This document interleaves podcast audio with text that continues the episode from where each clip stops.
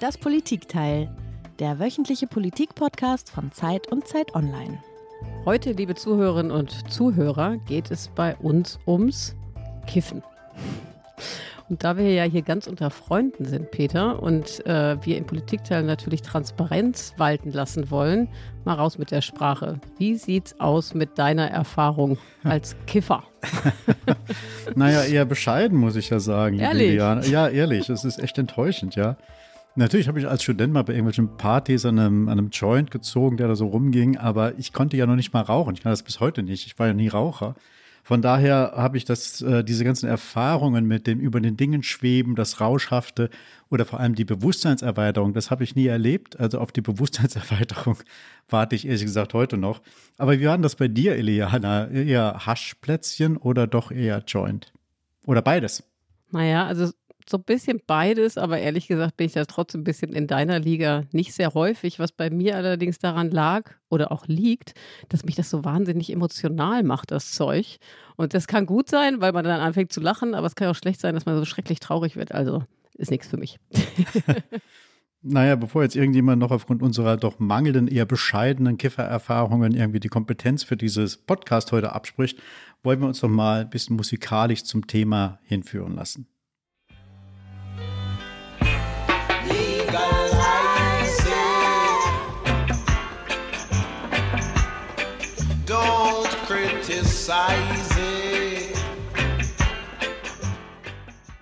Ja, legalize it, don't criticize it, singt da Peter Tosh aus dem Jahr 1976, also schon ein älteres Lied, ein Reggae, wie man ja unschwer erkennen kann. In dem Song propagiert Tosh ja als selbsternannter Minister of Herbs, wie es da heißt, also als eine Art äh, Marihuana-Minister, den Marihuana-Konsum und er singt auch darüber, dass viele Krankheiten damit gelindert werden können, was man damals in dieser Zeit eigentlich schon gar nicht so auf dem Schirm hatte, aber er hatte das in seinem Lied schon.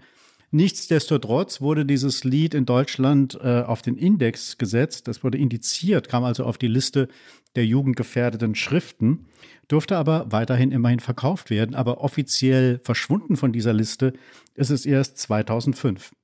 Genau, und wie schön, dass wir heute ganz frei darüber sprechen können, über dieses Thema. 18 Jahre später ist nämlich Legalize äh, Thema sogar in der deutschen Politik. Es ist ein zentrales Unterfangen der Ampelregierung und genau darüber wollen wir in den kommenden 60 Minuten reden. Im April hat Gesundheitsminister Karl Lauterbach sein Eckpunktepapier zur Legalisierung vorgelegt und demnach soll künftig Anbau und Abgabe von Cannabis zunächst in speziellen Vereinen möglich sein. Das sind die sogenannten Cannabis-Clubs. Und danach soll es dann in Modellregionen möglich sein, in lizenzierten Fachgeschäften das Zeug, sag ich mal, einfach auch so zu verkaufen. Maximal 25 Gramm Cannabis wird man dann dort kaufen können. Und auch, das finde ich interessant, der private Eigenanbau ist erlaubt mit maximal drei Handpflanzen. Und man fragt sich so ein bisschen, wie man das kontrollieren will. Aber dazu kommen wir später, oder, Peter? Ja, da kommen wir später zu. Zunächst sah es ja so aus, als würde dieser ganze Legalisierungsprozess so ohne großen politischen Streit, was ja auch ungewöhnlich ist, über die Bühne gehen. Aber dann wurden in der öffentlichen Debatte immer mehr Bedenken laut. Und mittlerweile sind die CDU und CSU unter Verweis auf Gesundheitsschäden äh, auf hartem Antikurs zu dieser Legalisierung und kritisieren die Pläne der Ampel sehr, sehr scharf. Wie gefährlich ist Cannabis wirklich? Äh, kann die Ampel mit ihrem Vorhaben, was sie ja möchte, was das eigentliche Ziel ist, den illegalen Handel tatsächlich beenden und die unsaubere Ware vom Markt verdrängen? Was taugt Lauterbachs Eckpapier? Und was können wir von Ländern wie Kanada, Spanien oder Niederlanden lernen, wo der Cannabiskonsum längst erlaubt ist? Über all das wollen wir heute sprechen und wir freuen uns sehr, dass Dr. Jakob Mantei unser Gast ist hier heute. Er arbeitet am Zentrum für interdisziplinäre Suchtforschung der Universität Hamburg. Ganz toll, dass Sie da sind. Herzlich willkommen, Herr Mantei. Moin, moin, hallo. Moin, moin, das ist gut. genau. Ähm, bevor wir zu unserem Geräusch kommen, Herr Mantei, ähm, Sie haben ja von Berufswegen mit sehr viel Drogen zu tun und ihren Auswirkungen. Probiert man das eigentlich alles auch selbst mal aus, um da richtig mitreden zu können? Ist da so ein kleines Haschpfeifchen am Feierabend normal? Also ich kann jetzt nicht für alle SuchtforscherInnen sprechen. Ich ähm, kenne es auf jeden Fall von Konferenzen, dass auch gerne mal dann nach einem Tag Arbeit auch ein Gläschen Wein getrunken wird. Und ich habe auch in meinem Leben dementsprechend auch schon als Alkoholforscher natürlich auch Alkohol getrunken und ich habe auch als Cannabisforscher schon mal Cannabis probiert.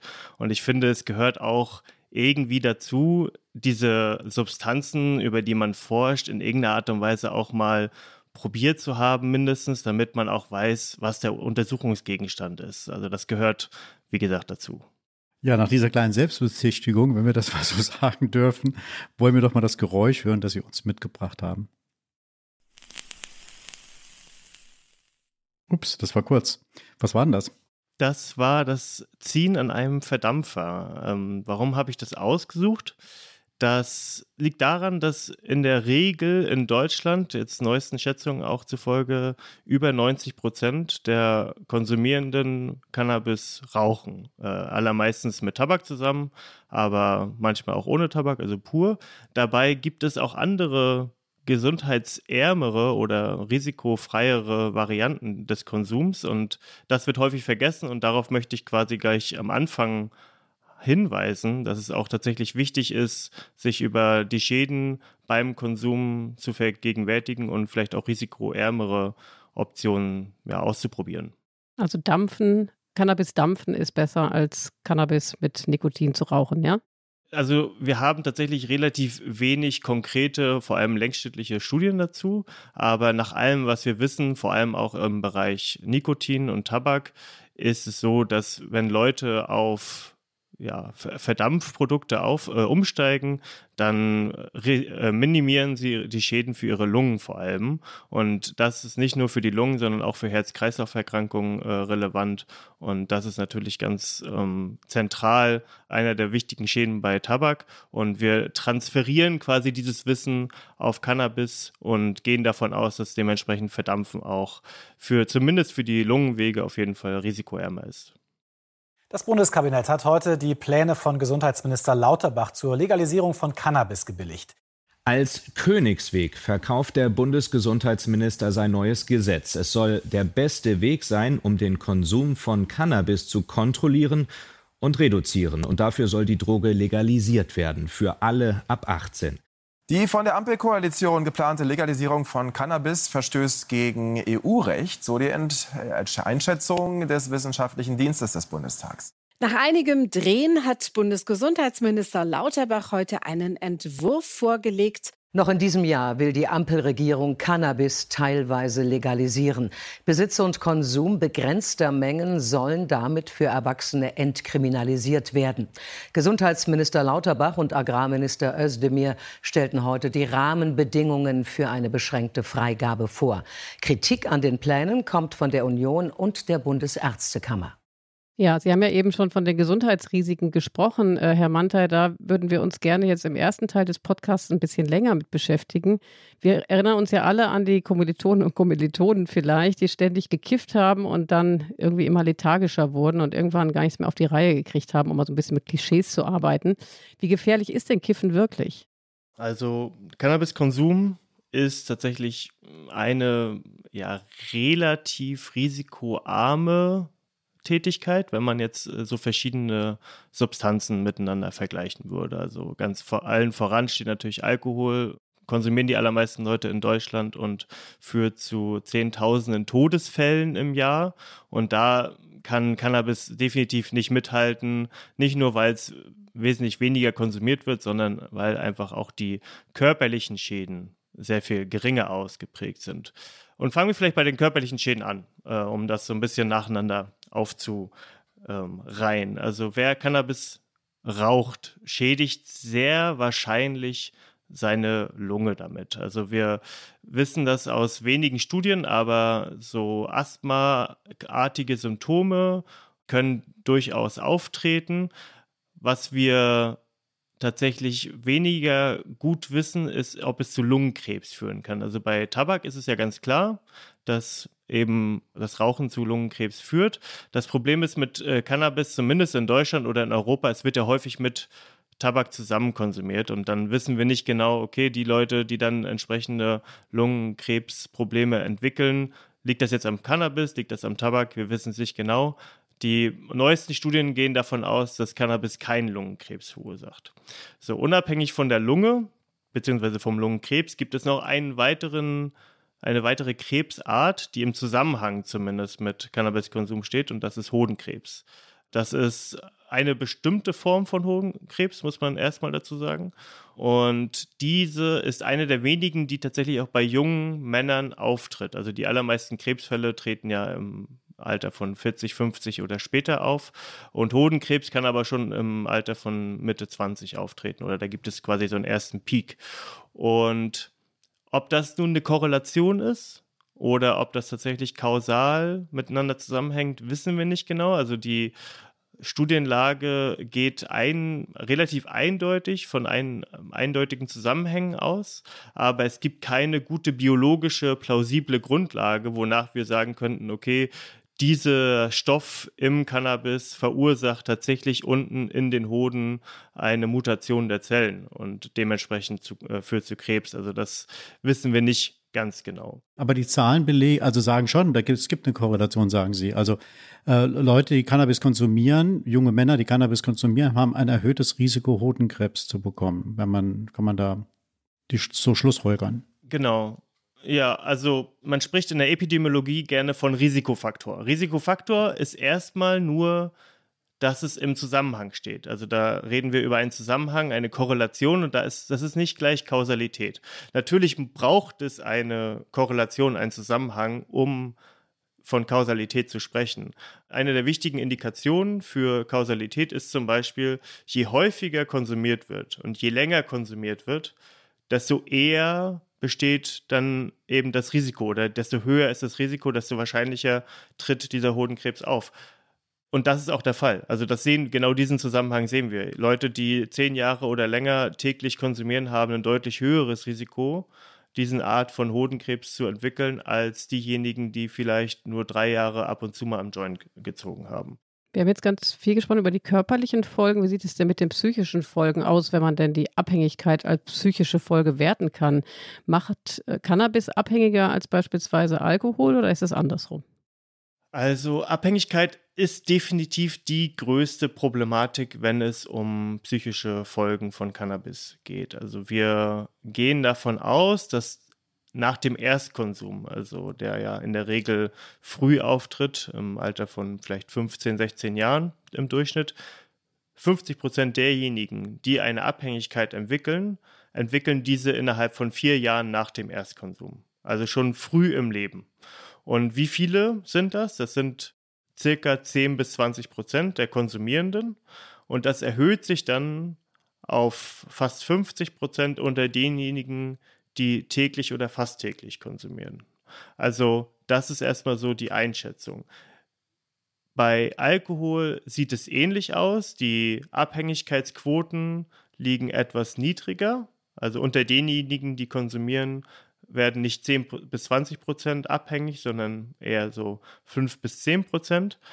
Aber es ist auch nicht miteinander zu vergleichen, weil wer mit Alkohol abhängig ist oder wer von Alkohol abhängig ist, der schädigt seine Leber, der schädigt sein Herz, der schädigt alles Mögliche in seinem Körper und in der Regel erlebt weniger Lebensjahre in seinem Leben. Das heißt, stirbt früher und das ist bei Cannabis definitiv nicht der Fall.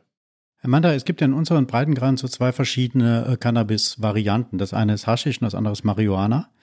Als Marihuana, umgangssprachlich wird das ja auch als Gras, Weed, Pot oder Mary Jane bezeichnet, versteht man die getrockneten Blütenblätter, Stängel und Blätter der Pflanze. Habe ich nachgelesen und wusste ich vorher auch nicht. Und der Haschisch, auch als Dope, ähm, Shit oder Peace bekannt, versteht man das getrocknete Harz aus den Drüsenhaaren der weiblichen Pflanze. Sind diese Varianten in ihrer Wirkung eigentlich identisch oder kann man sagen, das eine ist ähm, gesundheitsgefährdender als das andere? Komplizierte Frage. Ich versuche ein bisschen auszuholen.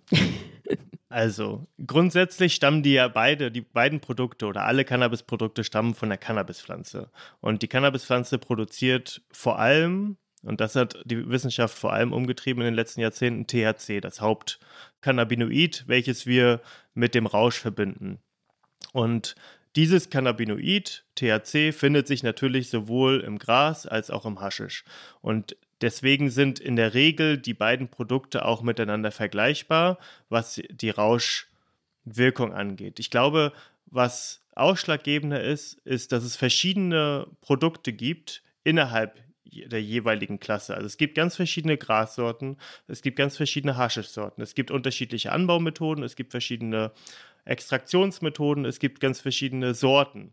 Und diese Varianz innerhalb der verschiedenen Klassen ist, glaube ich, größer als die Unterschiede zwischen den beiden. Das heißt, sie finden Produkte, also zwei, zwei verschiedene Grassorten, können deutlich unterschiedlicher wirken als eine Grassorte und eine Haschsorte, wenn sie die nebeneinander liegen. Also da ist es ein bisschen schwierig und das hängt dann wiederum von verschiedenen anderen Cannabinoiden ab und so weiter.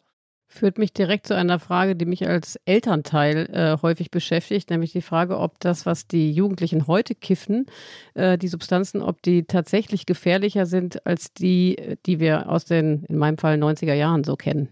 Naja, ich bin 89 geboren, muss ich erstmal dazu sagen. Das heißt, ich weiß nicht aus erster Hand, was ihre Generation in den 90er Jahren konsumiert hat. Aus dem, was wir wissen von Polizeitests, von Beobachtungen, von toxikologischen Analysen, historischen Daten, sage ich jetzt mal, sieht es so aus, als wenn der THC-Gehalt sich doch deutlich gesteigert hat. Also das heißt, das Cannabinoid, dieser Stoff in der Pflanze, der maßgeblich für die Rauschwirkung und auch für die entstehenden Probleme verantwortlich gemacht wird, der wird mehr. Das heißt nicht per se, dass alles schlimmer wird, weil Sie können jetzt zur Analogie zu Alkohol grundsätzlich ja, wenn Sie einen höheren Wirkstoffgehalt haben, also mehr Alkohol in Ihrem Getränk haben, können Sie ja weniger konsumieren und darauf reagieren und dementsprechend am Ende die gleiche Menge von der tatsächlich, von dem tatsächlichen Wirkstoff konsumieren. Das wird aber leider so nicht gemacht und zweitens gibt es wahrscheinlich auch noch andere Faktoren, die dafür ausschlaggebend sind, dass die Produkte, die heute konsumiert werden, also nicht nur eine höhere THC, sondern auch andere Faktoren, dass die eine andere Wirkung erzielen und tendenziell Risiko, ja, risikoreicher sind. Mhm. Können Sie denn mal ein bisschen beschreiben, wie Hasch oder Gras äh, im Gehirn des Einzelnen wirkt, was da ausgelöst wird? Und kann man da auch vielleicht einen Unterschied beschreiben äh, zum Alkohol? Was der auslöst. Ist das möglich? Erstens ist es so, Alkohol ist nur eine Substanz, das ist Ethanol. Die wird getrunken, die wird in, dann im Magen-Darm-Trakt äh, später in der Leber dann abgebaut und durch den Blutkreislauf gelangt diese Substanz dann früher oder später auch ins Nervensystem. Bei Cannabis ist es aber ganz anders, weil erstens wird es häufig nicht oral, also durch den Magen-Darm-Trakt konsumiert, sondern über die Lungenwege. Es wirkt dadurch schneller. Das ist äh, wichtig. Und zweitens ist es auch so, dass wir ein körpereigenes System haben, an dem diese Botenstoffe oder diese Wirkstoffe, die im Cannabis enthalten sind, andocken. Das heißt, selbst ohne Cannabis-Zufuhr, selbst wenn ich nicht konsumiere, habe ich die gleichen Stoffe auf eine bestimmte Art und Weise in anderen Konzentrationen in meinem Körper vorliegen und die erfüllen eine gewisse Funktion. Und durch die Zugabe von Cannabis wird diese Funktion unterbrochen, verändert und letztendlich ja, kommt es zu einer gewissen Störung. Bei Alkohol ist es anders, denn Alkohol ist, ist primär erstmal ein Nervengift und wir haben kein Alkohol in der Regel in unserem Körper, außer etwas läuft wirklich schief. Äh, und das heißt, Alkohol hat eine ganz andere Wirkbasis und führt deswegen auch äh, zu schlimmeren Problemen, weil es eben auch ein Nervengift ist und auch ein Karzinogen, welches eben von der Lippe bis zum Anus ähm, Krebs auslösen kann. Je früher man mit dem Konsum beginnt, desto schädlicher ist das für das Gehirn. Und es kann zu schweren Gehirnstörungen kommen, eben Psychosen, psychiatrischen Erkrankungen, die eben äh, ein Leben lang eben dann auch da sein werden. Ja, das war Jakob Maske vom Verband der Kinder- und Jugendärzte und ich denke, er hat eine Angst formuliert, die ähm, viele Eltern wiederum umtreibt. Da würde mich mal Ihre Meinung dazu interessieren. Ist das wahr, was er da sagt? Und vielleicht noch eine weitere Urangst von Eltern hinterhergeschoben. Cannabis, ähm, so sagte mir mein Vater damals immer, sagte, das ist eine Einstiegsdroge für härtere Substanzen. Heroin und Koks ist dann gleich das nächste. Ist da was dran? Es ist etwas dran an verschiedenen Ängsten und Befürchtungen. Und ich glaube, die muss man auch ernst nehmen in dieser ganzen Debatte und sollte sie nicht vom Tisch fegen. Also erstens, Cannabiskonsum steht im Zusammenhang mit Psychosen und nach allem, was wir wissen, ist es einer von mehreren Faktoren, warum Psychosen ausgelöst werden können. Ähnlich wie mit Depressionen oder mit suizidalem Verhalten ist es wahrscheinlich so, dass wir eine genetische Basis haben in uns, die wir von unseren Eltern mitgegeben bekommen haben. Und je nachdem, was wir in unserem Leben tun, entwickeln wir psychische Probleme oder was wir auch erfahren. Das kann auch von außen einfach kommen. Und Cannabiskonsum sowie auch Alkoholkonsum im Übrigen oder auch Tabakkonsum kann Psychosen auslösen. Und wichtig aber, die Zahl der Cannabis-induzierten Psychosen ist in den letzten Jahren, seit 2012, angestiegen. Also das ist quasi schon ein Trend, der derzeit läuft, in dem wir derzeit mehr oder weniger ignoriert haben. Und wer sich ernsthaft darüber Sorgen macht, sollte sich auch fragen, was ist in den letzten zehn Jahren schiefgelaufen und sollte sich nicht nur auf die Legalisierung bzw. auf die Zukunft fokussieren, sondern auch fragen, okay, was können wir tun, damit dieser Trend gestoppt werden kann, der übrigens nicht nur in Deutschland beobachtet werden kann. Was ist denn da schiefgelaufen, wenn Sie die Frage schon aufwerfen in den letzten zehn Jahren? Also ich glaube, das sind so unterschiedliche Faktoren, wie das in der Wissenschaft ja meistens so ist. Das ist, kann man schwierig auf einen, auf einen Grund zurückführen. Erstens ist es so, dass wir eben einen Anstieg oder eine, eine, eine höhere Verbreitung oder eine stärkere Verbreitung von risikoreicheren Produkten sehen. Ich glaube, das ist etwas, was häufig auch in der Wissenschaft zitiert wird. Es gibt äh, höher potentere Produkte, die konsumiert werden, die, in einem, ähm, die ein stärkeres Risiko birgen.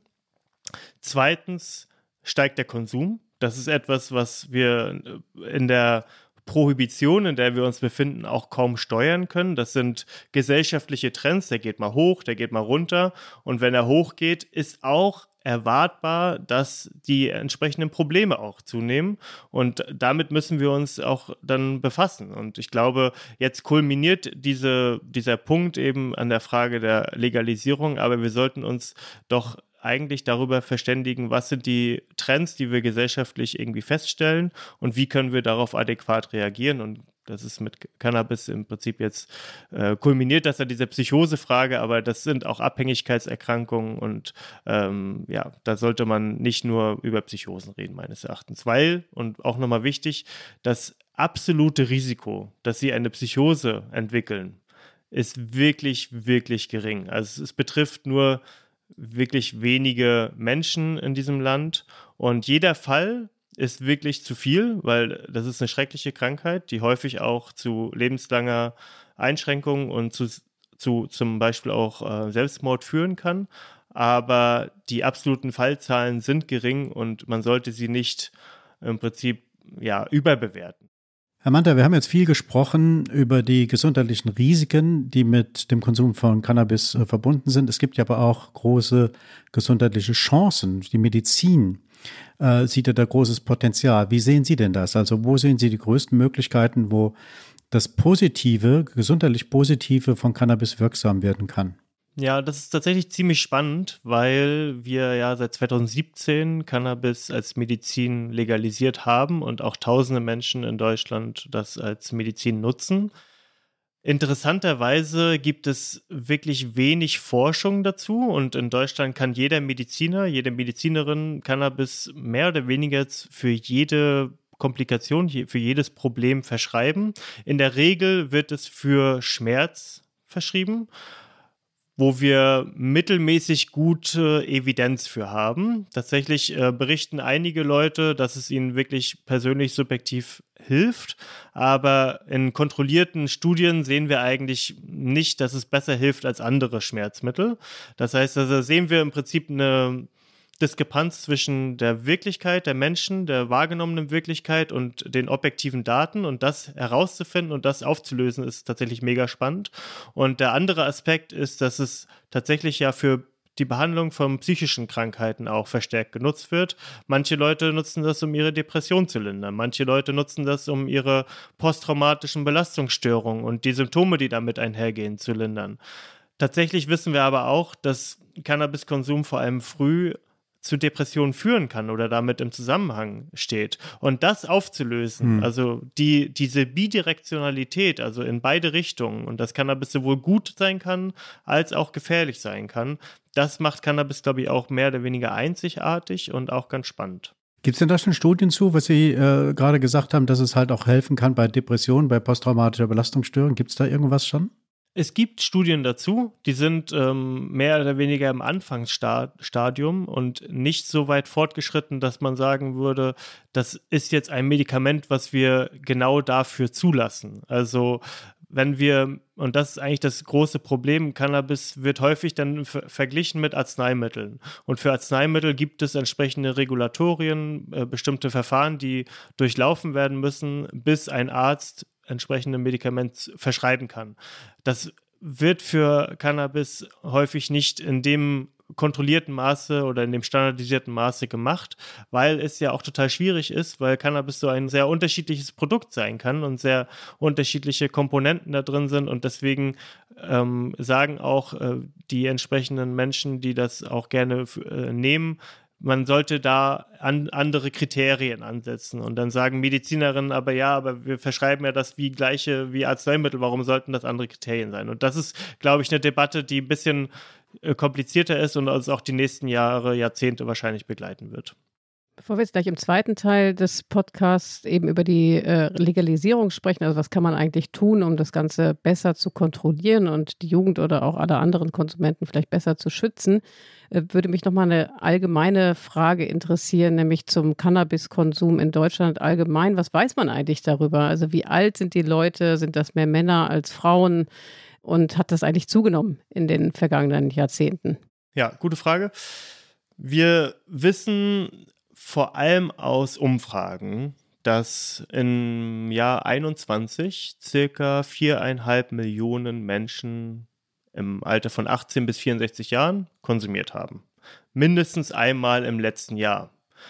Von diesen konsumierten die allermeisten Leute, also über 50 Prozent, seltener als einmal im Monat. Das ist auch nochmal wichtig. Das sind nicht alles Dauerkiffer, diese viereinhalb Millionen Menschen diejenigen, die häufig kiffen, also täglich oder, oder wöchentlich oder mehr, das sind schwankt ungefähr bei 10 bis 20 Prozent unter denjenigen, unter diesen viereinhalb Millionen Menschen.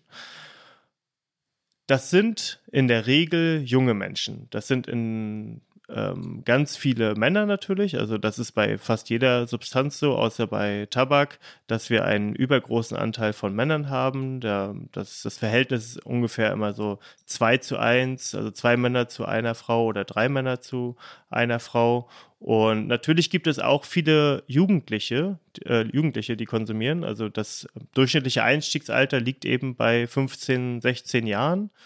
Und der Peak, also der Höhepunkt des Cannabiskonsums ungleich Alkohol liegt in etwa bei 25, 30 Jahren. Danach geht es rapide bergab. Das heißt, wir sprechen da in der Wissenschaft von mature out. Also man wächst quasi raus aus dem Konsum. Die allermeisten Leute konsumieren eben in der Schule oder fangen spätestens in der Lehre in, im universitären Kontext damit an und dann spätestens, wenn sie in den Job wechseln, Verantwortung in der Familie haben etc. pp, hören sie auf zu konsumieren.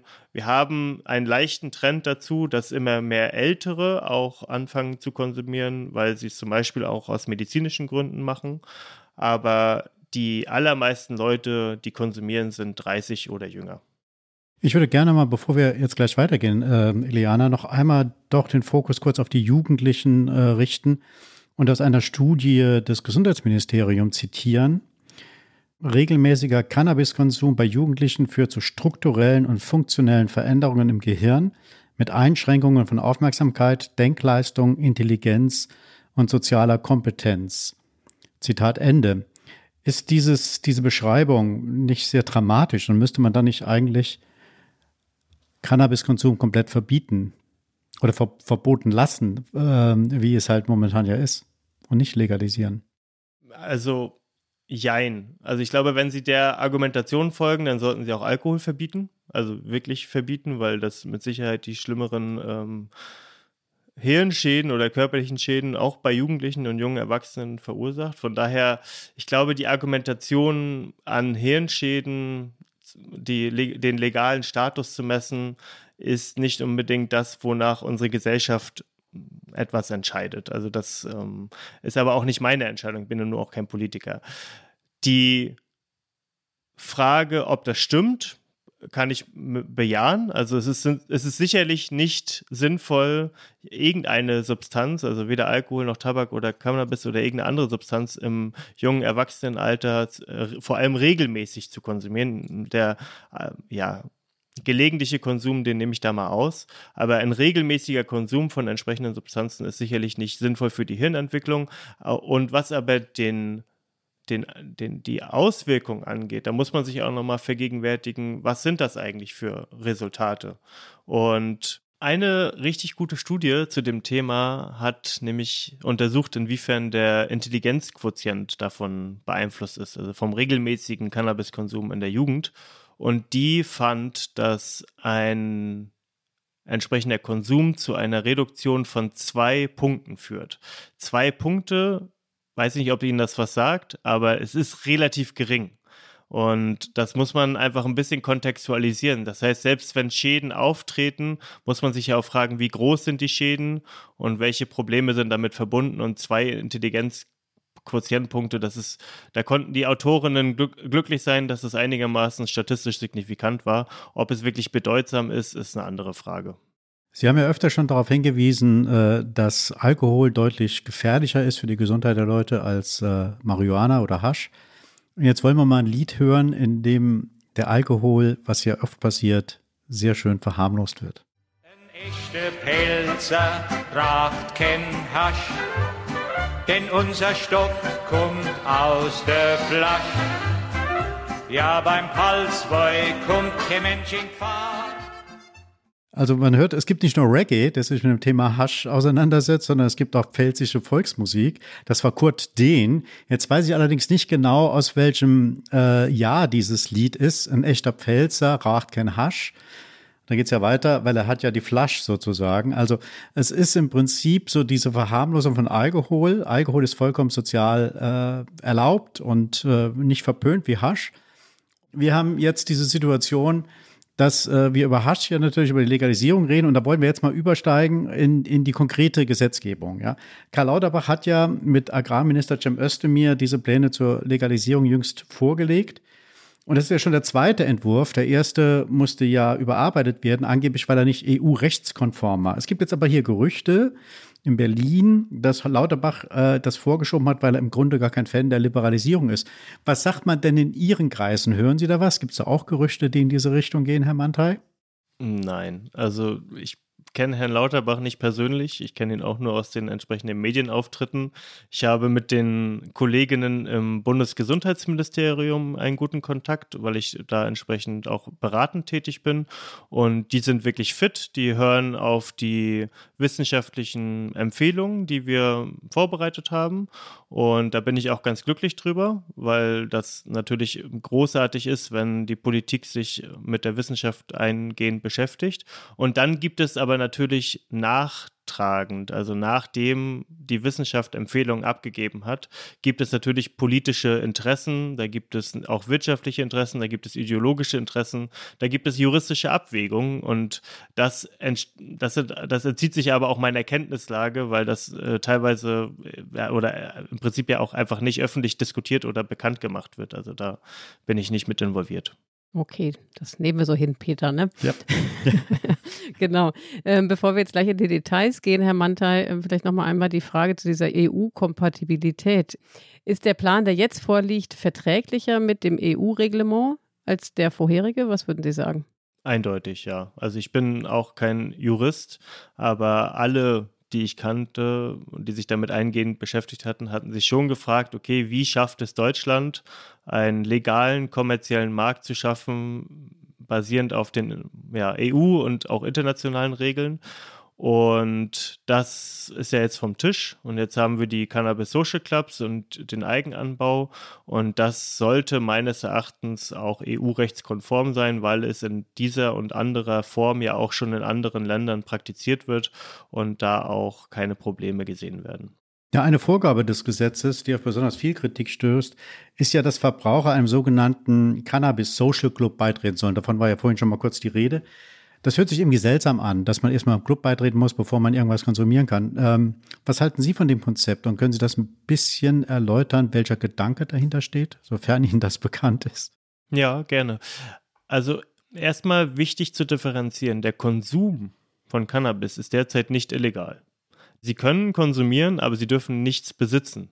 Das ist im Prinzip die Krux, in der, die das Betäubungsmittelgesetz uns vorlegt. Das soll geändert werden, indem der Besitz geringer Mengen legalisiert oder straffrei gestellt wird. Mit dem Club ist es im Prinzip so, dass das eine der beiden Möglichkeiten sein wird, Cannabis legal zu beziehen. Da geht es aber nicht um ein Kaufen, weil ein Kaufen entspricht einem Markt und das wird nicht legal sein nach EU-Recht, aber sie dürfen gemeinschaftlich Cannabis anbauen. Das, darum geht es in diesen Clubs. Also das heißt, sie dürfen privat alleine zu Hause auf ihrem Balkon anbauen oder eben in Clubs mit bis zu 500 Mitgliedern. Und dieser gemeinschaftliche Anbau wird dann entsprechend geregelt und dann bekommen sie ihr Cannabis aus diesen Clubs. Aber sie bekommen das auch nicht gekauft und das, da legen auch die Clubs äh, großen Wert drauf, weil ich habe jetzt gerade auch mit äh, Kolleginnen aus Barcelona äh, zusammengearbeitet in einer Studie, wo wir uns die äh, ja, Daten aus den verschiedenen Clubs dort angeschaut haben, haben uns angeschaut, wie teuer das äh, Cannabis dort abgegeben wird, aber es wird abgegeben und nicht verkauft. Das ist auch nochmal ein wichtiger Punkt. Der mit Spanien angesprochen, genau darauf wäre ich jetzt auszusprechen gekommen. Ähm, die experimentieren ja schon mit diesem Konzept, oder beziehungsweise da gibt es das einfach schon. Kann das Vorbild sein für uns? Ist das Konzept überzeugend? Das ist insofern überzeugend, als dass es eine Möglichkeit gibt, dass Konsumierende aus der Illegalität herauskommen. Ich glaube, das ist auch wichtig, das haben wir jetzt noch gar nicht besprochen, dass eines der wichtigen Gründe, warum ja auch legalisiert oder liberalisiert werden soll, ist, dass die Polizei entlastet wird und aber auch ganz wichtig, die Konsumierenden nicht mehr mit Strafverfolgung bedroht werden, weil das ja auch zu entsprechenden Problemen führen kann, zu Führerscheinverlust, zu Arbeitsplatzverlust und auch zu einer deutlichen Einschränkung in Lebensqualität bis hin natürlich zu äh, Inhaftierung. Und wenn sie eine legale Möglichkeit besitzen oder über eine legale Möglichkeit verfügen, dann wäre das super. In Spanien ist es jetzt aber so, dass Clubs gar nicht wirklich legal sind. Dort gibt es keine gute ähm, Regulierung, legale Re Regulierung, die den eine, einen rechtssicheren Rahmen bildet. Das heißt, dort ist es so ein bisschen ähnlich wie in den Niederlanden. Sie werden toleriert. Sie können im besten Fall, je nachdem, wo Sie sich befinden, das ist auch wieder äh, nach Region unterschiedlich, Sie können vielleicht das selber auch mehr oder weniger legal anbauen und dann auch unter äh, ihren Mitgliedern verteilen. Aber es gibt keine Rechtssicherheit und deswegen ist es dieses Modell nicht ein, eindeutig auf Deutschland zu übertragen. Und da gibt es dann zum Beispiel auch Clubs, die ein deutlich kommerzielles Interesse haben. Da gehen sie rein in den Laden werden Mitglied im Sinne von, ich unterschreibe irgendwas und kriege eine Karte, gehen raus und kommen nie wieder das ist etwas, was wir in Deutschland natürlich nicht wollen, weil zumindest äh, die Politik keinen Drogentourismus möchte, verständlicherweise, und dementsprechend eine Mitgliedschaft für mindestens drei Monate oder irgendetwas äh, geregelt werden muss. Eine Frage habe ich dazu noch, wirklich eine Frage der Praktikabilität des Ganzen. Also das ist ja relativ aufwendig. Ich muss dann erst zum Cannabis Social Club beitreten, ne, Mitgliedschaft beantragen, wie auch immer. Wenn ich aber gelegentlicher Drogenkonsument bin, äh, Cannabiskonsument, Sie haben ja eben gesagt, es gibt viele, die auch nur einmal im Monat kiffen. Warum soll ich das tun? Und ist es nicht dann einfach viel praktikabler, viel einfacher, zu meinem Dealer um die Ecke am Kotti zu gehen und mir das zu holen wie vorher auch? Das stimmt. Also da gebe ich Ihnen vollkommen recht. Äh, wer sich mit dieser Substanz und dem Konsum sehr selten beschäftigt und vielleicht ab und zu mal irgendwo mitkonsumiert und vielleicht selber auch nie kauft, weil es einfach nur im Freundeskreis konsumiert wird und dann rauche ich mal mit an einem Joint, der oder die wird sich wahrscheinlich nie diesen Aufwand ähm, unterziehen und äh, Mitglied oder selber vielleicht sogar einen ein Club gründen. Also das, das passiert nicht. Und das ist aber auch, glaube ich, gar nicht unbedingt gewollt. Also ich glaube, die Cannabis Social Clubs sind eine Möglichkeit für intensiv Konsumierende. Und das sind ja auch diejenigen, die die Gesundheitsrisiken tragen. Und das sind diejenigen, die auch die Strafrisiken tragen. Und die in die Legalität zu holen, wäre, glaube ich, schon ein großer Schritt. Ja, aber das scheint nicht so richtig zu gelingen. Also nicht, zumindest mal nicht in der, ähm, in dem Maß, in dem man sich das wünscht. Es gibt eine Studie aus Kanada, die belegt, dass äh, nach der Legalisierung trotzdem 40 Prozent des Handels nach wie vor illegal erfolgt, weil halt bestimmte THC-Varianten, wahrscheinlich besonders starke, aber legal nicht zu erhalten sind und diesen Clubs nicht zu erhalten sind, also besorgt man die sich weiterhin illegal. Also ist die ganze Zielsetzung ein Stück weit auch ja, naiv oder überzogen? Kann man das gar nicht erreichen, was man da erreichen will? Also erstens, in Kanada gibt es keine Cannabis Social Clubs, sondern Verkaufsstellen. Das sind Läden, in denen Sie reingehen. Da müssen Sie am Anfang Ihren Ausweis zeigen und dann können Sie legal Produkte kaufen. Zweitens, sicherlich diese, dieses Verkaufsmodell, einen legalen offenen Markt, erreicht mehr Leute. Also dort schaffen sie sicherlich mehr Konsumierende in die Legalität zu bringen. Aber es wird zumindest nach einigen Jahren immer noch einen kleineren Anteil an dem illegalen Markt geben. Das heißt aber im Umkehrschluss, dass 60 Prozent jetzt zum Beispiel nach dieser Studie doch legal kaufen. Und ich denke, das sind deutlich mehr, als es jetzt derzeit zum Beispiel in Deutschland ist, wo nur wenige Freizeitkonsumierende zum Beispiel sich ähm, Cannabis über den medizinischen Markt vielleicht besorgen und das auf eine Art legal machen. Und wenn wir es aber schaffen, 60 Prozent der Konsumierenden oder 60 Prozent des Konsums in die Legalität zu überführen, ist es ja schon mal deutlich besser im Sinne der Qualitätssicherung als 0 Prozent. Und insofern ist das meines Erachtens kein Argument dagegen, sondern man muss es eher so betrachten, dass es ein Prozess ist. Und das haben wir äh, ganz klar auch in unseren Studien gesehen und in der Forschung gesehen.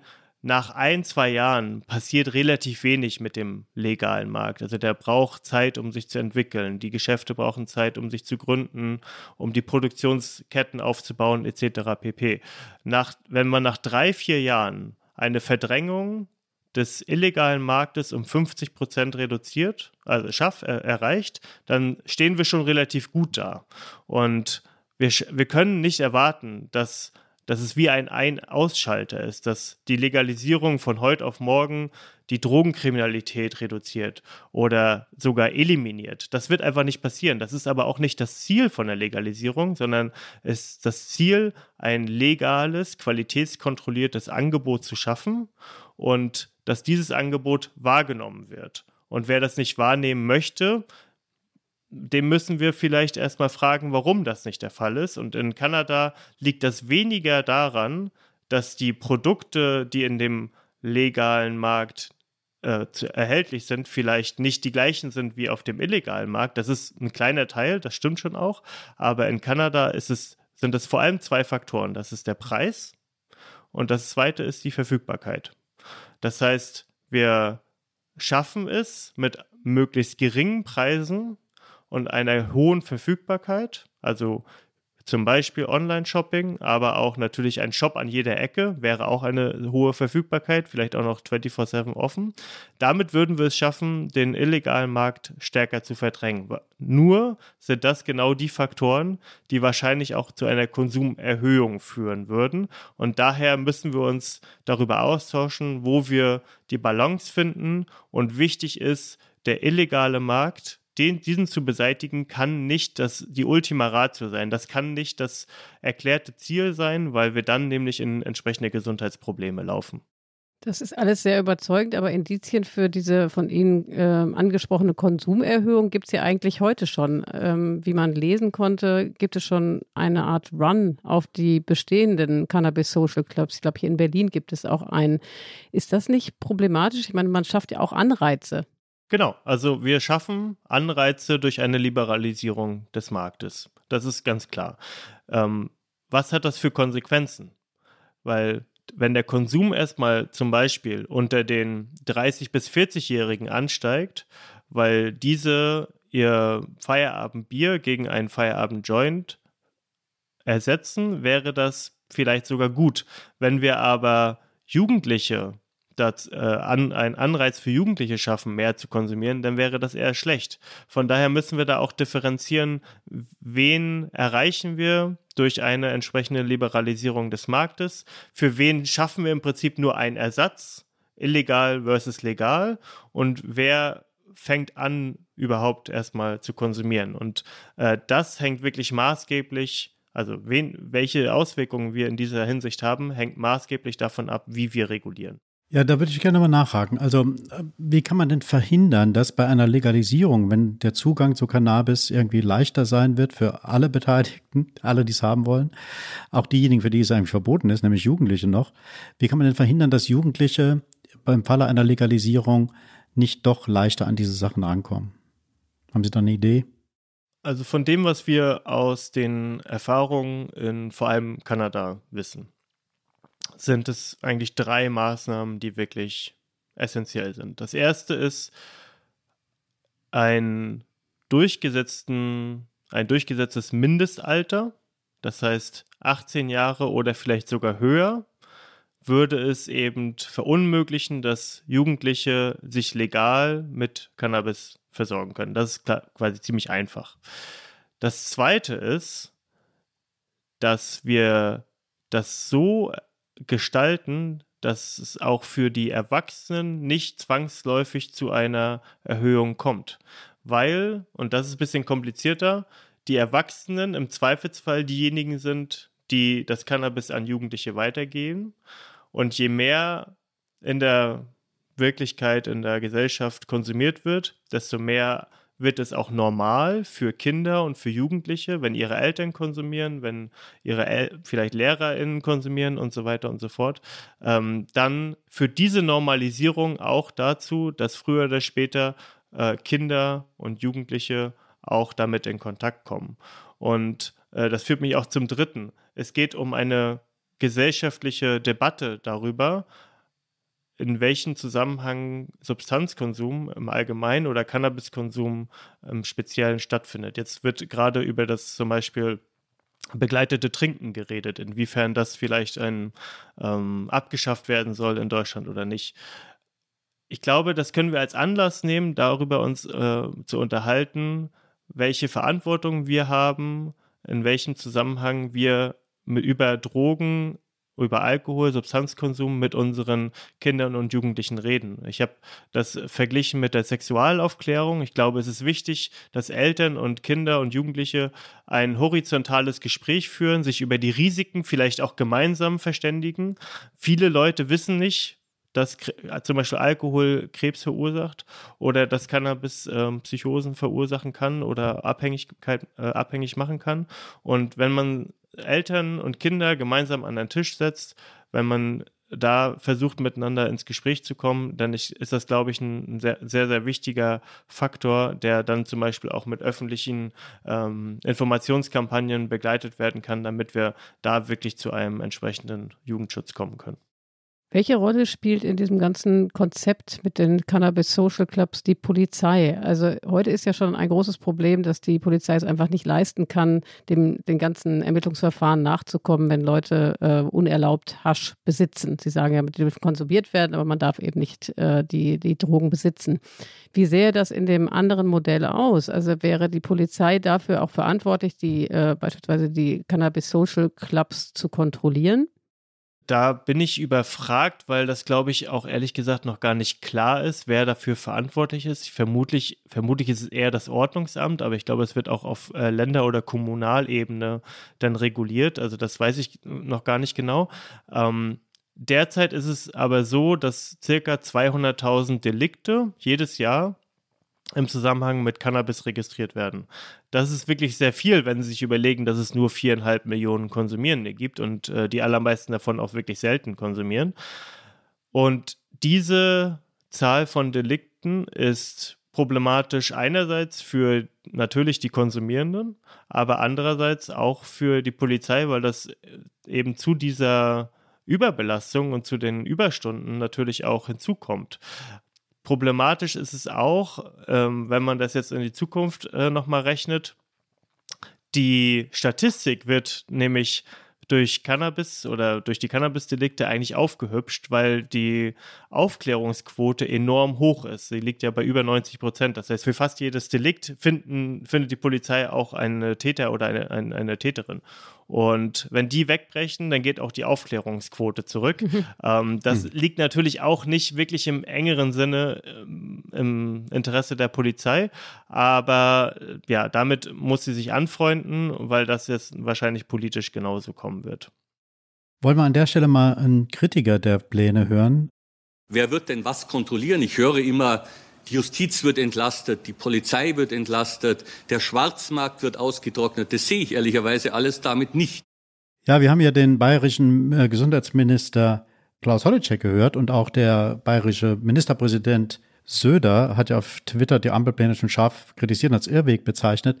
Wie sehen Sie diese Debatte momentan? Also, dass hier eine politische Gruppierung, die ja nicht ganz unbedeutend ist, die Union, CDU, CSU, auf ähm, Konfrontationskurs geht. Glauben Sie, Glauben Sie, dass äh, die Gesellschaft in dieser Frage sehr gespalten ist und auch weiterhin gespalten wird durch diese Auseinandersetzung? Oder sehen Sie da einen Konsens, der möglich ist?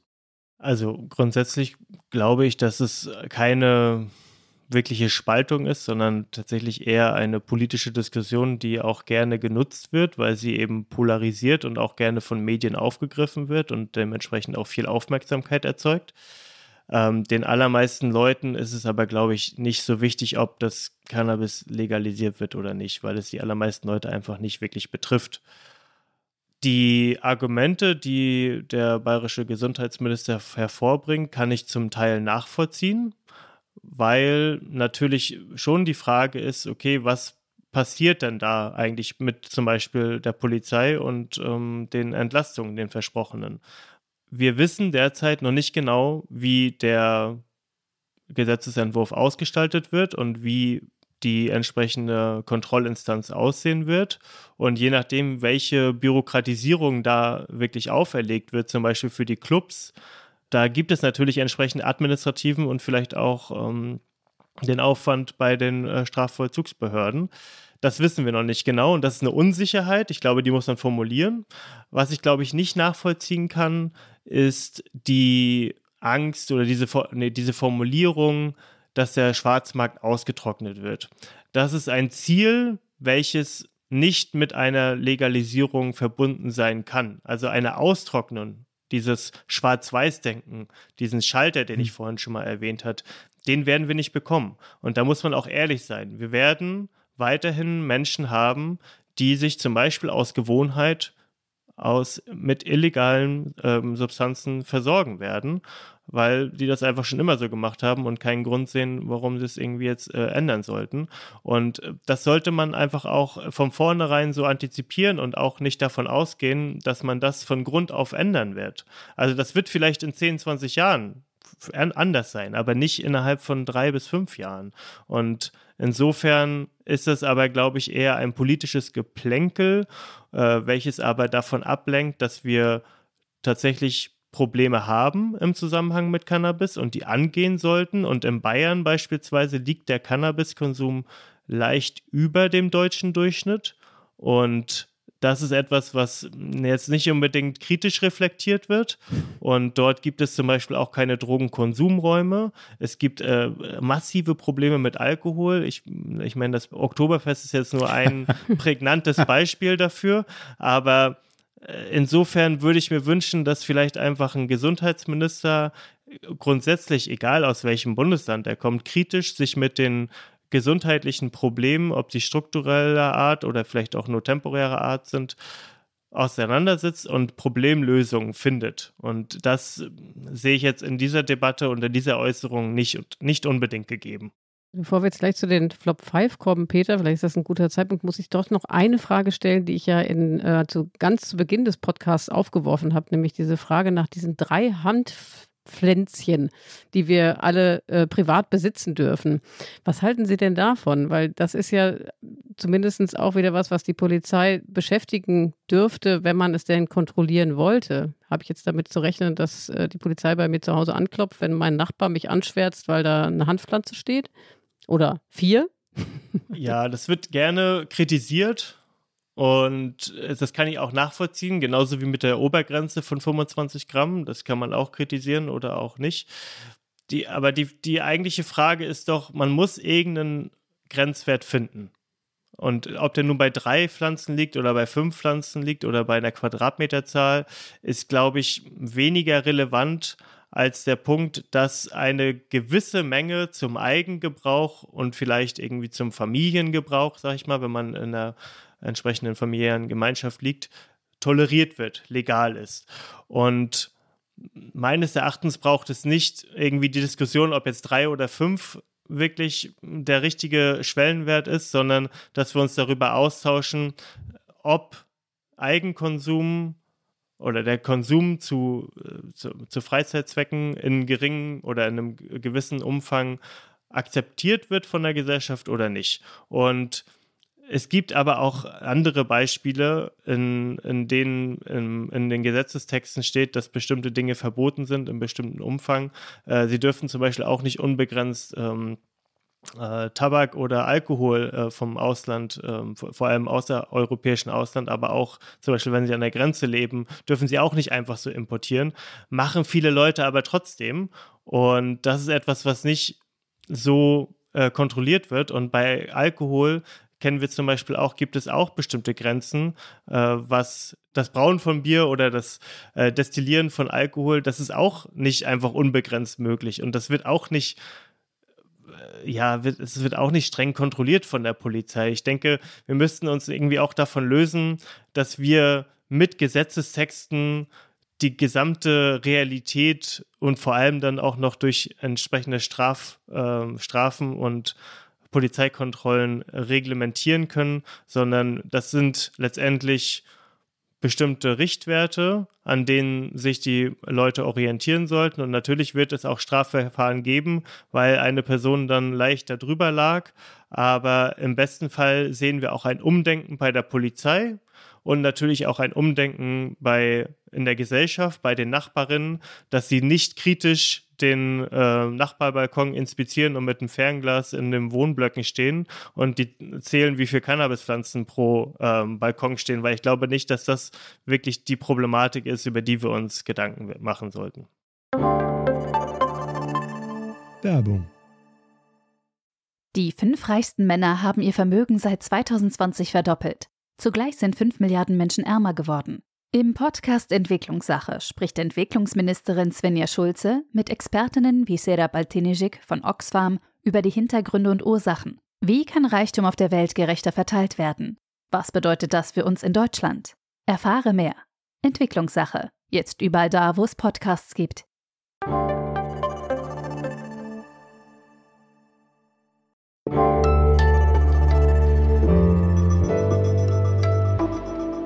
Flop 5.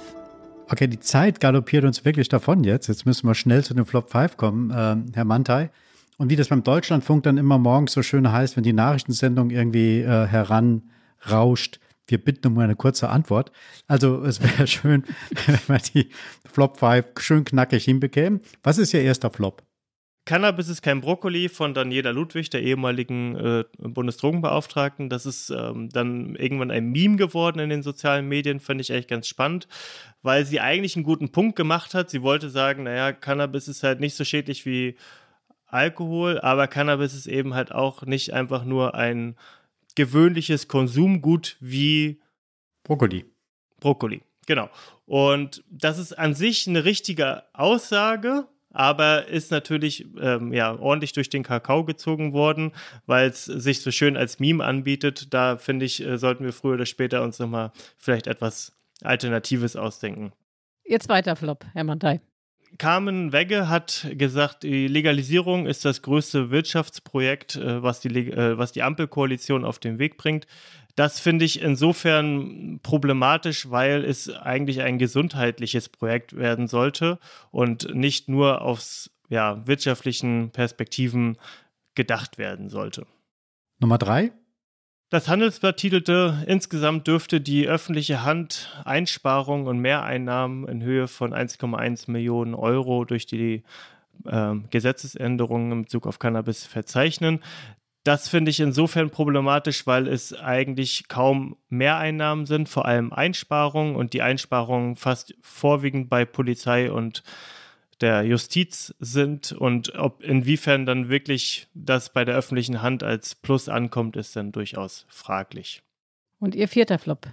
Das ist der äh, Präsident Reinhardt von der Bundesärztekammer. Ähm, der hat nämlich gesagt, dass es, ähm, ja, wie Sie vorhin auch schon angemerkt haben, noch 40 Prozent des Cannabis in Kanada illegal gehandelt wird.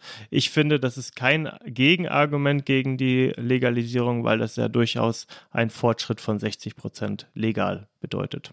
Und Ihr letzter Flop noch? Das ist der Herr Lauterbach, der in der ja, Pressekonferenz im April gesagt hat, er erwartet durch die Legalisierung, dass weniger Psychosen entstehen, weil ja, das so ein tolles Gesetzesvorhaben ist und er daran fest glaubt.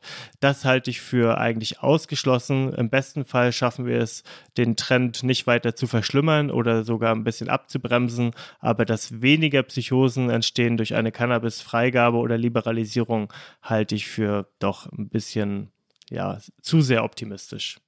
Herr Mantei, weil Sie es eben angesprochen haben, ich glaube, es war der vierte Flop, oder vielleicht war es auch der dritte, ich bin ein bisschen durcheinander geraten. Ähm, äh, es ist ein Argument, ist ja vielleicht auch ein Argument, Gegenargument der Kritiker, da entsteht ein großer Markt. Und tatsächlich ist es ja so, dass sich viele Start-ups bereit machen, äh, dann eben auch in den Anbau von äh, Cannabis äh, einzusteigen. Für wie valide halten Sie das Argument? Und wenn wir von einem Markt sprechen, wie groß wird er denn sein? Von welchem Volumen sprechen wir denn da?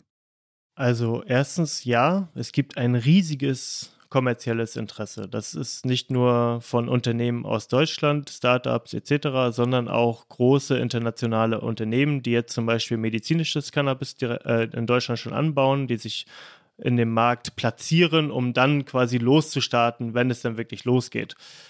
Das sieht man auch zum Beispiel gerne dadurch, dass äh, Politikerinnen sich entsprechend mit den Unternehmen, mit Unternehmensverbänden vernetzen und auf ihren Webseiten sich präsentieren etc. pp. Also da gibt es diese Entwicklung und wie groß der Markt aber tatsächlich sein wird, hängt jetzt zum Beispiel extrem von der Gesetzgebung ab. Also ein Cannabis Social Club Gesetz, wie wir das jetzt sehen, wird keinen kommerziellen Markt erschaffen. Und wenn das nur kleine Vereine sind, dann ist das unkommerziell, nicht profitabel und wenig interessant für die entsprechenden großen Player, sag ich mal. Wenn wir aber einen kommerziellen Markt entstehen lassen, der auch noch zu einem entsprechenden Wachstum führt, das heißt, es immer mehr äh, ähm, Leute konsumieren, immer größerer Anreiz entsteht, dann ist das ein riesiges Milliardengeschäft und da können wir dann davon ausgehen, dass entsprechende Monopolisierung sich entwickelt, also wie im Tabakbereich, wie im Alkoholbereich. Manche sprechen schon von Big Cannabis und die entsprechenden Aktiengesellschaften aus Nordamerika hier auch ganz groß Profit machen werden.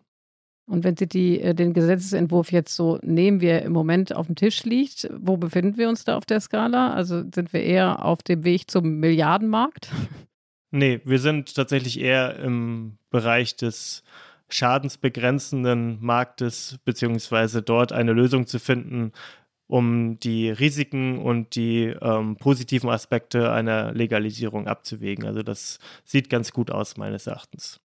Herr Manta, wir wollen ja zum Schluss immer einen positiven Ausblick äh, haben, aber bevor wir dazu kommen, habe ich noch einen etwas negativeren. Seit Mitte Mai darf ja in Amsterdam kein Joint mehr auf der Straße geraucht werden. Anwohner hatten sich dort schon seit Jahren darüber beschwert, dass saufende, gröhlende und kiffende Menschen auf den Straßen ihnen ziemlich auf die Nerven gehen. Nun sind etwa in Berlin, München und Hamburg sind das ähnliche Touristenzentren, Touristenmagneten, wie es Amsterdam ist. Haben Sie nicht die Befürchtung, dass bei einer Legalisierung sozusagen die zugedröhnten äh, bald zum Alltagsbild in diesen Städten gehören? Also ich kann das grundsätzlich erstmal privat nachvollziehen, wenn man sich davon gestört fühlt. Vor allem eben gröhlende, alkoholisierte Menschen im Stadtbild macht wirklich keinen Spaß. Wenn wir jetzt uns aber nochmal das Gesetz anschauen und es wirklich so kommt, dass nur der Eigenanbau und Cannabis Social Clubs erlaubt werden in einem doch recht begrenzten Maße, dann sehe ich kaum Veränderungen von dem derzeitigen Status quo. Und außerdem gibt es auch in Nordamerika in vielen Bereichen ein Konsumverbot in öffentlichen Räumen. Da ist Amsterdam quasi nicht die erste Region oder die erste Stadt, die das vorhat. Gut, und dann bleibt uns zum Schluss, du hast es eben schon angekündigt, Peter, noch die frohe Frage zum Schluss. Also wir haben es ja hier häufig mit sehr deprimierenden Themen zu tun im Politikteil. Ich fand das jetzt heute nicht so deprimierend. Ich habe eine Menge mitgenommen. Absolut. Aber trotzdem an Sie die Frage ähm, ein bisschen anders formuliert als sonst. Sonst fragen wir häufig, was macht Ihnen Hoffnung in der ganzen Angelegenheit? Ich glaube, das ist im Moment nicht passend, sondern was ist denn an einer Gesellschaft besonders großartig, in der der Besitz und der Konsum von Cannabis erlaubt ist? Besonders großartig finde ich die Abkehr von der Prohibition, die tatsächlich nicht auf Fakten basierte, äh, sondern dass wir uns jetzt an einer möglichst evidenzbasierten Faktenlage herantrauen und eine Entscheidung treffen, die unsere Gesellschaft ein wenig fairer macht und auch die Repressionsschäden möglicherweise durch entsprechende Amnestien für die Betroffenen wieder gut machen und dass wir vielleicht sogar dieses Momentum nutzen und uns darüber Gedanken machen, wie können wir etwas Vergleichbares, evidenzbasiertes auch im Bereich von Alkohol schaffen. Ja, dann bedanken wir uns. Vielen, vielen Dank, Herr Mantai. Jetzt sind wir ein bisschen über eine Stunde auch äh, bei dem Thema geblieben. Das war sehr interessant. Also es, wir sagen ja oft, dass wir was gelernt haben. Das ist auch so ein Zweck des Politikteils, dass wir was lernen. Aber ich glaube, für mich persönlich gilt das heute in ganz besonderem Maße, dass ich hier vieles gelernt habe. Und dafür möchte ich, möchte ich Ihnen sehr danken. Und liebe ähm, Zuhörer und Zuhörerinnen, wenn Sie wenn Sie Kritik oder auch Lob irgendwie loswerden wollen, können Sie das sehr gern machen, äh, können das schicken oder auch Anregungen für, für bestimmte Themen, die Sie gern hier verhandelt sehen wollen. Dann können Sie das gern machen unter der E-Mail-Adresse daspolitikteil.zeit.de. Genau, und wir können an dieser Stelle hinweisen äh, auf das nächste Politikteil, was nämlich wieder ein Live-Politikteil sein wird, das äh, in Hamburg bei der langen Nacht der Zeit aufgenommen werden wird. Ähm, das ist an diesem Samstag, den 3. Juni. Da werden Tina Hildebrand und Heinrich Wefing mit dem Politikwissenschaftler Jascha Munk über die politische Lage in den USA sprechen. Und wir müssen uns noch bedanken, Peter, ne? Wir müssen uns noch bedanken. Wir wollen. Wir wollen und dürfen uns bedanken bei den Pool Artists an. Wir dürfen uns bedanken bei Pia und Ole von Zeit Online. Bei Carlotta natürlich dürfen wir uns bedanken für die O-Töne, die uns rausgesucht hat und für die Musik. Und da hören wir gleich auch noch mal was.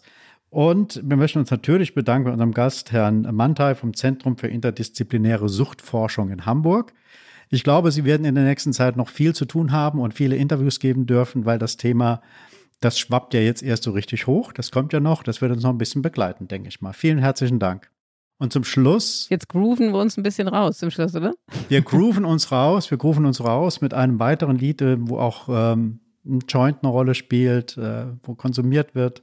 Das ist von Lana Del Rey, High by the Beach.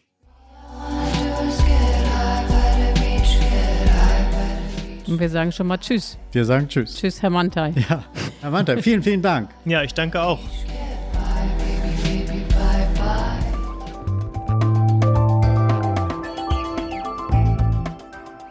Das Politikteil ist ein Podcast von Zeit und Zeit Online, produziert von poolartists.de.